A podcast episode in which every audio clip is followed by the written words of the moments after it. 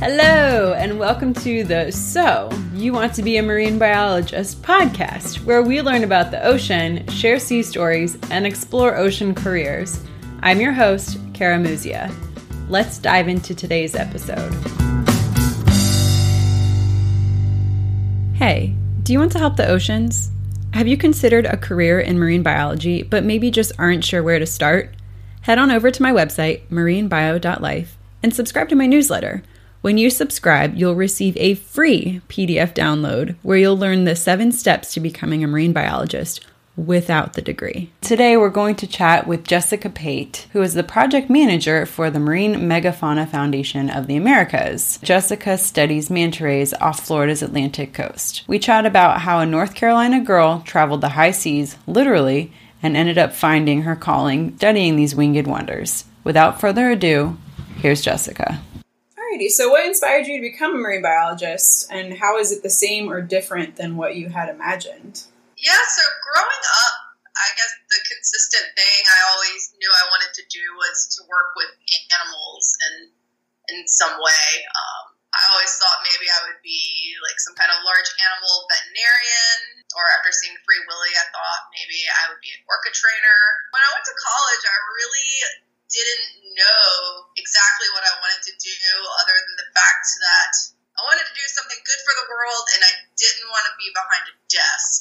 So that led me to majoring in environmental science. And even though it always kind of leaned towards marine science, I, I hadn't really set that as my goal even after graduating college. It actually wasn't until I got scuba certified that I was like, I definitely want to study the marine world. After graduating college, I moved to Costa Rica and worked at um, worked on a sea turtle nesting beach down in the Osa Peninsula of Costa Rica.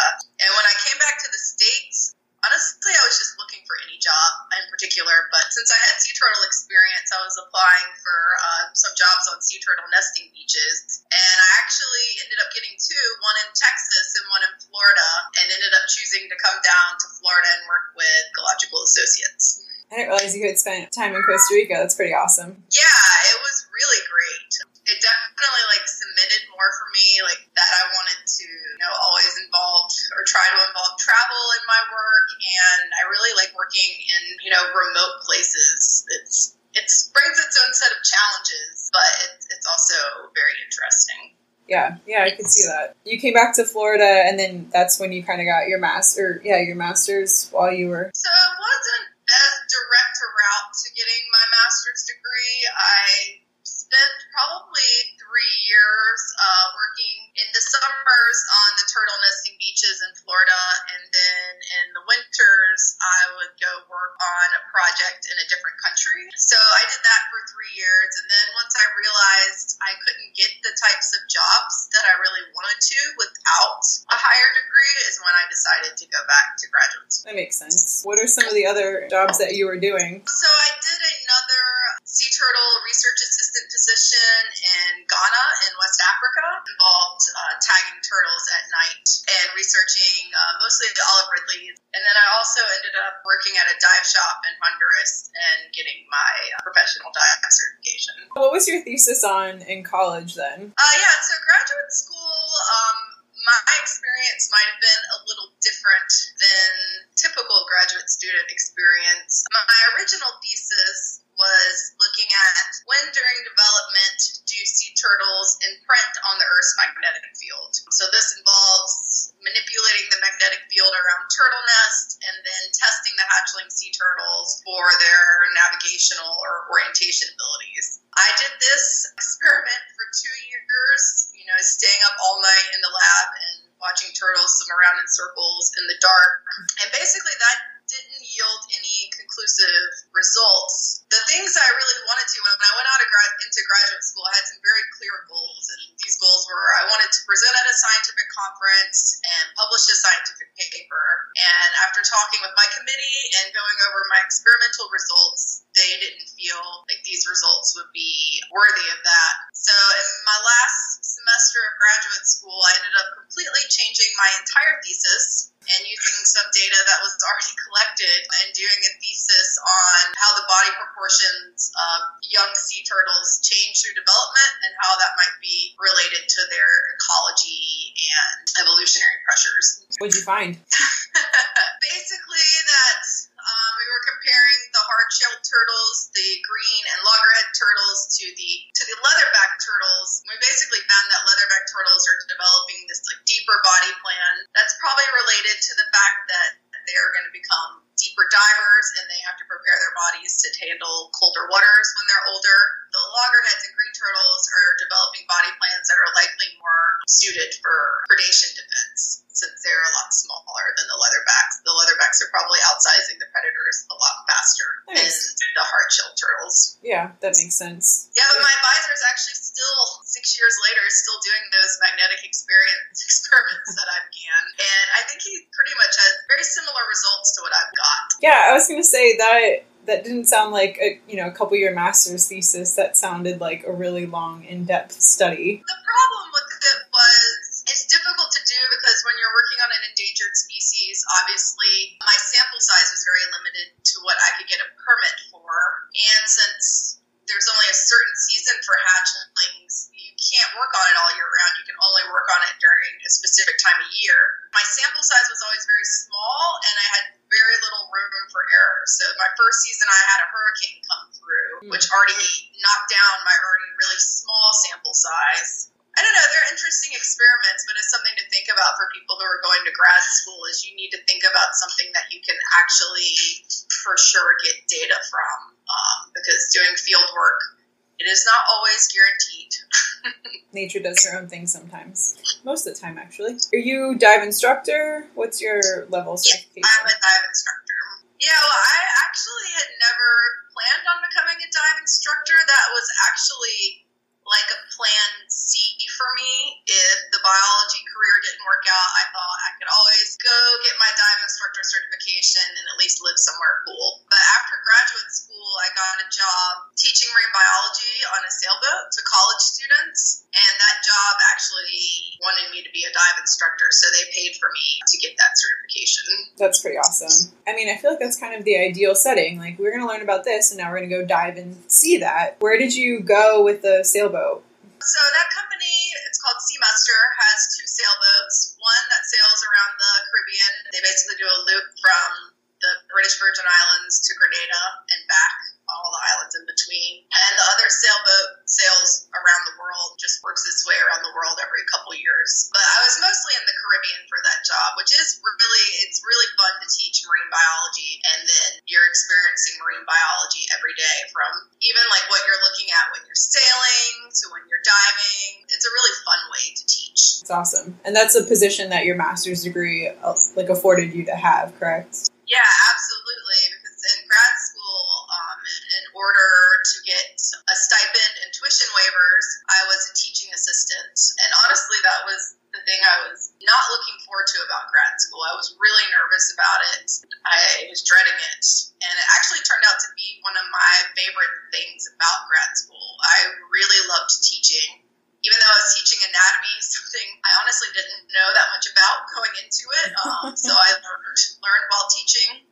I found that I just I really love teaching students and interacting with them and helping figure out ways to explain things and get your students to understand. Um, and it's even more fun when you're teaching something that you're really passionate about. So when I left grad school, I was open to teaching positions, and I happened to get one that involved teaching and being able to travel and dive and kind of combine a lot of the things I was interested in into one job. It's pretty awesome. What is the coolest project that you've worked on? Hmm. I mean, not to brag, one I just started is my favorite.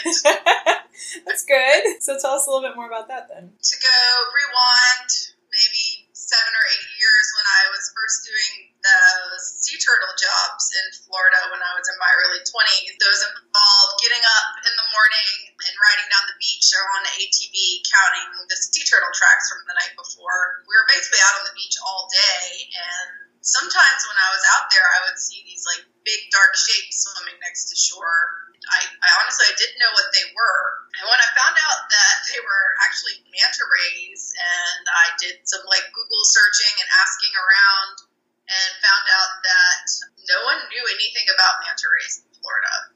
And I found that kind of mind boggling since they're this like big, very charismatic species. There's so many marine biologists in Florida. Like, why hasn't anyone studied them before? Um, and I actually originally tried to study them in grad school. Long story short, it didn't work out. And I've just had that project in the back of my head for years and years and years now. And after I left my job on the sailboats, I came back to Florida and took another job in environmental consulting, but it wasn't really what I wanted to be doing. So I, I was just looking for a passion project. So I decided on my days off uh, to go out and just see if I could even find manta rays because I had never even explored that topic, if it was possible to locate them from a boat. Because um, a lot of people I talked to down here told me that it, it wasn't going to be possible. So um, my boyfriend and I went out on our days off from work, and that was in 2016.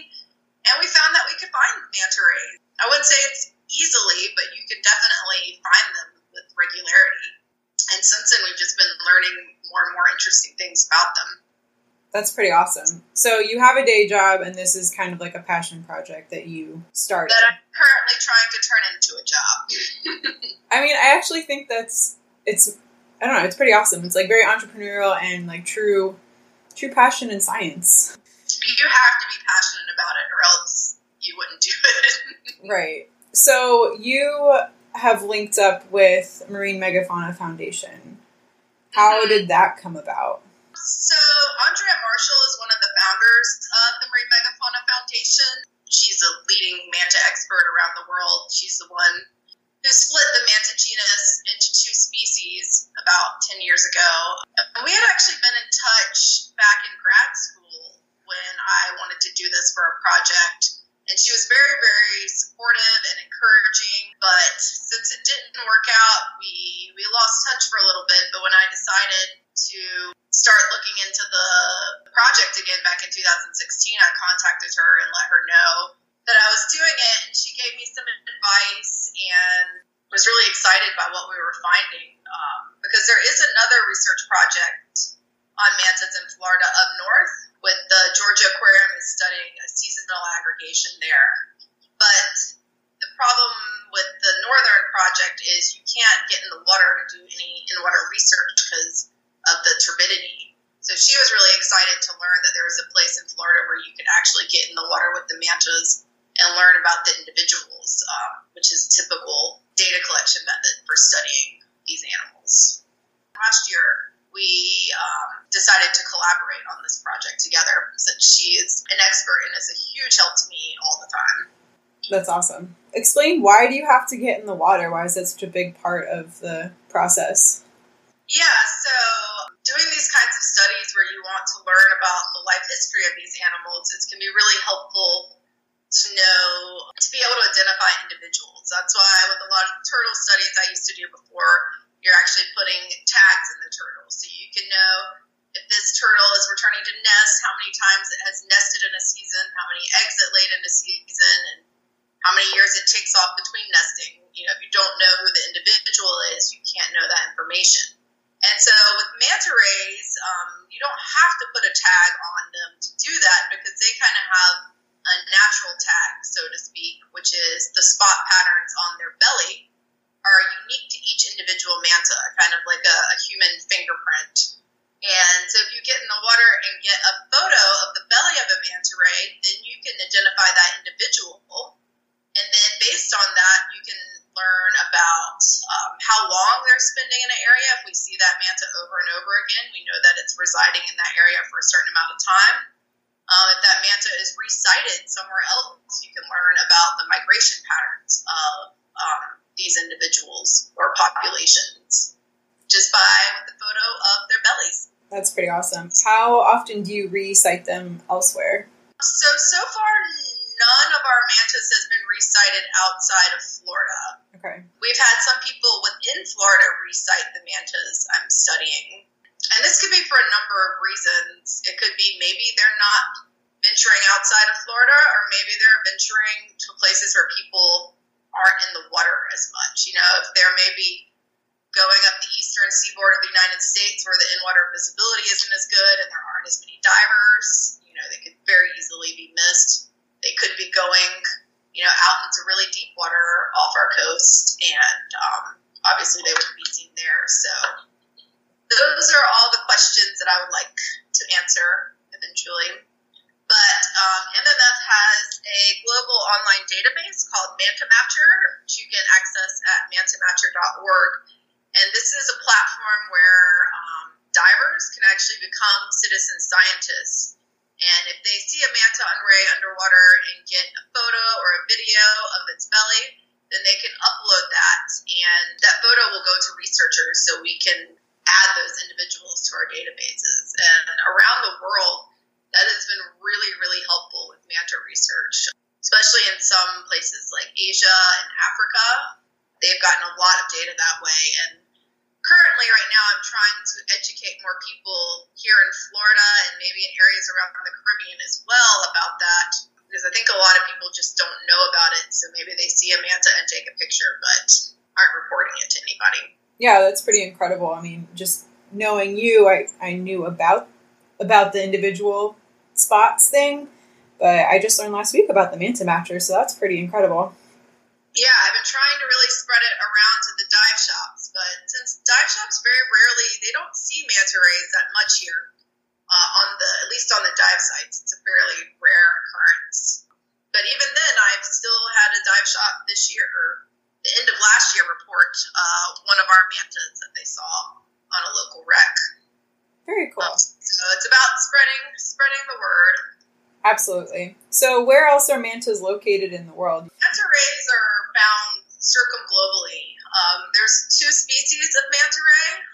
The reef manta, Manta alfredi, tends to be located in more tropical areas and more in Asia and off the coast of eastern Africa. Um, the giant manta ray, Manta birostris, is can go up into more temperate waters or cooler waters. Is located more in the Americas. It's also sympatric with the reef mantas in some places in Asia and Africa, which is how Andrea Marshall figured out that there were two species because she just happened to study mantas in one of the few places where both of these species can be seen at the same time, which is really interesting. And what we think right now is that there's a possible third species that would be endemic, which means that it'd be only found in the Western Atlantic and the Caribbean. So those would be the mantas that I would be studying, but we're still um, researching that. Interesting. So between the two species, is it just size that's the difference? How do you how did you determine between the species, and then how would you like determine the third species?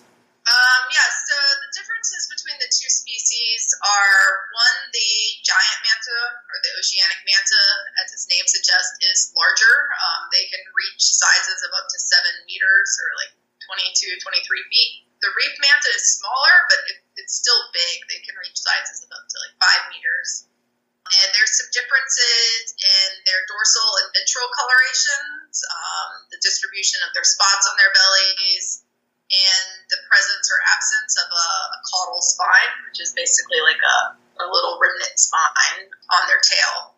So those are the main attributes you can use to visually see the differences between the two species. And there's some other stuff you could look at, but you would need a microscope to look at some of the skin and teeth differences. Pretty interesting, pretty incredible, really. So, this is the coolest project you've worked on. Do you have a favorite field story or stories to tell, like best or worst day? And that doesn't have to be like Manta related. It could be anytime in your marine biology career. I know there's got to be a couple. um, I can go with the weirdest, maybe. Um, I think one of the most memorable that stands out is when I was working in um, in Ghana. Me and um, my colleague, uh, a guy named Joe, who was uh, one of the local villagers who worked on the project, were out on our ATV one night. Um, you know, tagging turtles, and we came across a dead turtle, which was not uncommon at all. And we still collect data on the dead turtles. So I was um, stopping my ATV to, um, you know, measure and check out the dead turtle. And this guy starts approaching us on the beach, and Joe starts yelling at me. I mean, like, Jessica, drive, drive, drive, drive, drive. And I'm like, Joe, there's a turtle here. And he was like, drive, drive, drive, drive, drive. So I just speed off down the beach not knowing what is going on. There were some people like on the beach with the bonfire behind this guy who had approached us, which I'd never really seen before, but I wasn't concerned about. There's people on the beach all the time. And Joe was really weird for about an hour. He wouldn't tell me what was going on, and then he eventually told me that if that guy had approached me, he was going to take me to the fire and make me eat goat. And that if I eat the goat, that I would never be able to go home again and that I would have to live in that village for the rest of my life wearing the same clothes that I was wearing then. So I'm pretty sure that had to do some kind of different village. It was a different village than he was from, so maybe there were some village superstitions that were playing into that. I still like we never went back to that part of the beach that night, so I really don't know what would have happened or what that guy was approaching us about. But still, when you're out on the beach in the middle of the night, in the middle of nowhere, and people are telling you scary stuff, it, it can be a little creepy. uh, absolutely. absolutely. That would definitely stick in my memory. so, the moral of the story is don't eat the goat. Don't eat the goat. It's a you know good lesson, good life lesson there. So, what's the favorite part about your job? My favorite part about it is developing all these questions and starting very slowly to get the answers to them. And it's like my favorite part about being a scientist in general is, you know, you go out into the field and see something and it just prompts you to think of all these other things you want to know. And, you know, a lot of these questions that I want to answer are going to take probably years being out in the field to learn the answers to. But that's one of the most exciting things about it is that one day we will know the answer to these questions that no one has known before, and that's what keeps me doing it. And also to protect these creatures that we see a lot of adverse interactions with humans on these manta rays that I'm studying and it's also a big part of what I want to do is uh, try to reduce or negate these interactions if possible. So, what are some of the things that you see with the mantas? What we mostly see, we see about almost a third of the mantas we see either are entangled or are foul hooked with uh, fishing line. This can be problematic. You know, sometimes if it's wrapped too tightly around them, it's obviously hurting them and causing injury. But also, if they have a lot of line hanging off of them, and that line gets caught on something, manta rays are ram ventilators. So they have to keep on swimming through the water in order to breathe. So if this line gets caught on something and they can't swim anymore, then they can um, suffocate and die. So we're trying to figure out when and where these interactions are occurring. Actually, we've been working on that today. We're going to develop a study and try to figure out exactly how these interactions are occurring and what the best way we can, what we can do to mitigate them. Do you have any hypotheses about this, or is it still too early to tell? It's probably pretty too early to tell. I, I really don't know. I mean, it could be that fishermen are casting underneath them to catch fish. A lot of times, you know, other fish will hang out under big fish. Right. Um, although we, I don't see game fish hanging under these mantas like you would see in some other places. So that's a possibility. It could be they don't know what a manta ray is and just cast at it. I, the mantas could be just swimming into the lines, possibly. Yeah, so I, I really don't know, and that's why I want to do a formal study of it to make sure we get the, the real answers. That's pretty awesome. Curious to see what you all come up with. Me too. so, if listeners want to, how can they help with mantas? Yeah, so one of the great ways to do it is what I mentioned before. If you're a diver in the water with a camera and you see a manta ray, get a picture of that spot pattern on the belly and report it to Manta Matcher. There's lots of cool projects you can volunteer with um, around the world. MMF has projects in Mozambique and Indonesia. Most of these projects have volunteer programs where you can go and either be an intern or a research assistant or a volunteer and dive and contribute to manta research. Awesome. What advice would you give to somebody who wants to be a marine biologist, or what advice should they ignore? Hmm. Um, so, advice for being a marine biologist um, you need to make sure that you really want to do it. Um, it's a very difficult career, but I would encourage anyone who wants to to pursue it. But I think my biggest piece of advice would be get experience in some different things that will make you more marketable. Like if that's getting a professional dive certification or getting a captain certification. One thing I would kill to know how to do is to service boat engines. I think that should be a mandatory class for a marine biology degree because it kind of should be. It would save me a lot of money and a lot of stress to be able to do all of it myself. So it's stuff like that that you don't think of, like knowing the science and the theory and how to collect data is all really important, and that should all be done. But you can also do all these other things that make you um, a more desirable person for a job and will make you more confident. Yeah, absolutely. That would definitely make you somebody that you can count on in the field, which is always good to have around. So I feel like I know the answer to this question, but you know, it could have surprised me. What's your favorite sea creature?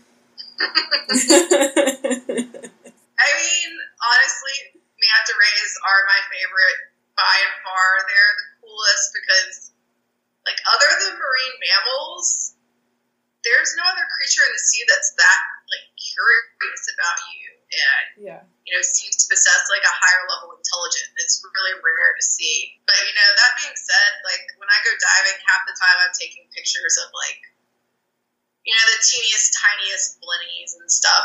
I, I love everything out there, so I'm not too picky. I'm happy as long as I'm in the water. Thanks for uh, being on the podcast. now, Jessica and I would love to hear from you. What was one thing you learned from today's episode? Was it a manta fact or was it something else? Comment below the show notes over at marinebio.life or send us an email at hello at marinebio.life. We read every single one. Have you ever wanted to explore the underwater realm but aren't sure how to get dive certified? I've got you covered. Head over to marinebio.life slash scuba for beginners and grab your copy of my new scuba guide. In it, I cover the different certifying agencies, gear, lingo, and the number one thing to look out for when you're getting certified. This guide will leave you confident in how to become certified and ready to dive in. Head on over to marinebio.life slash scuba for beginners to get your copy and get diving already marinebio.life slash scuba for beginners. Thank you for listening to today's episode. If you enjoyed it, please take a moment to subscribe to our channel. It helps other ocean enthusiasts find us. And we'll catch you next time on the So You Want to Be a Marine Biologist podcast. Arr.